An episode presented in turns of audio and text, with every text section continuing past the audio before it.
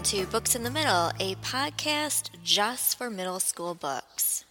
Have you ever been in a situation where you firmly believed in something and people, maybe even closest to you, did not?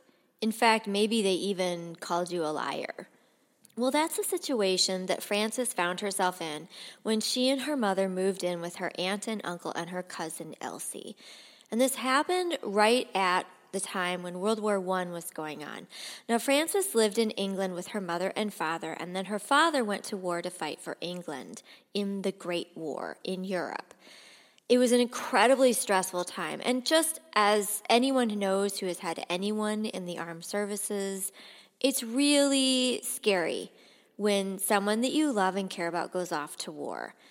And think about this. Now we have ways of communicating with people. We've got email, we have cell phones, we have, you know, we could Zoom somebody. But that was not the case during 1914 to 1918, which is when World War I occurred. So Frances with her mom, after her father goes and joins the army, they move in with her aunt and uncle, like I said. But Frances's mom is really concerned and worried, obviously, about her husband. And so Frances just tries to stay out of the house as much as possible. And Elsie, her older cousin, is wonderful and they have a great time together.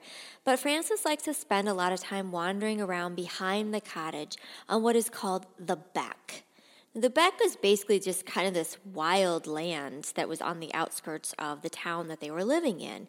And as she was wandering around, she often thought she saw little creatures like fairies.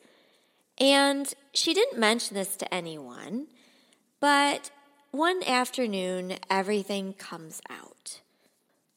One night, after a long day at work, Frances's mother opened the front door and stepped through the tiny sitting room into the kitchen. There on the linoleum was a big, muddy puddle.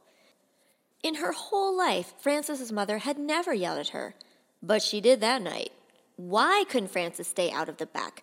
She'd never been disobedient before. What was she going to do with her? Besides, there was nothing in the beck anyway. And Frances, for the first time in her life, yelled at her mother, There is! I go to see the fairies! Frances's mother stared. The kitchen was dead silent. That's the end, said Aunt Polly. You've started telling stories now. Aunt Polly turned to Elsie and asked her if she'd seen any fairies. Elsie stood right next to Frances and said, Yes, she had. By then, Uncle Arthur had come into the kitchen, but he didn't say a word. In the silence, Frances's mother went upstairs to take off her coat and hat. Aunt Polly finished making tea. They all sat down at the kitchen table. None of them said much because nobody seemed to know what to say. Later, none of the grown ups asked Frances anything more about the beck. Instead, if Frances was late coming home from one of her piano lessons, they'd ask her if she'd seen any fairies lately. They teased Elsie, too.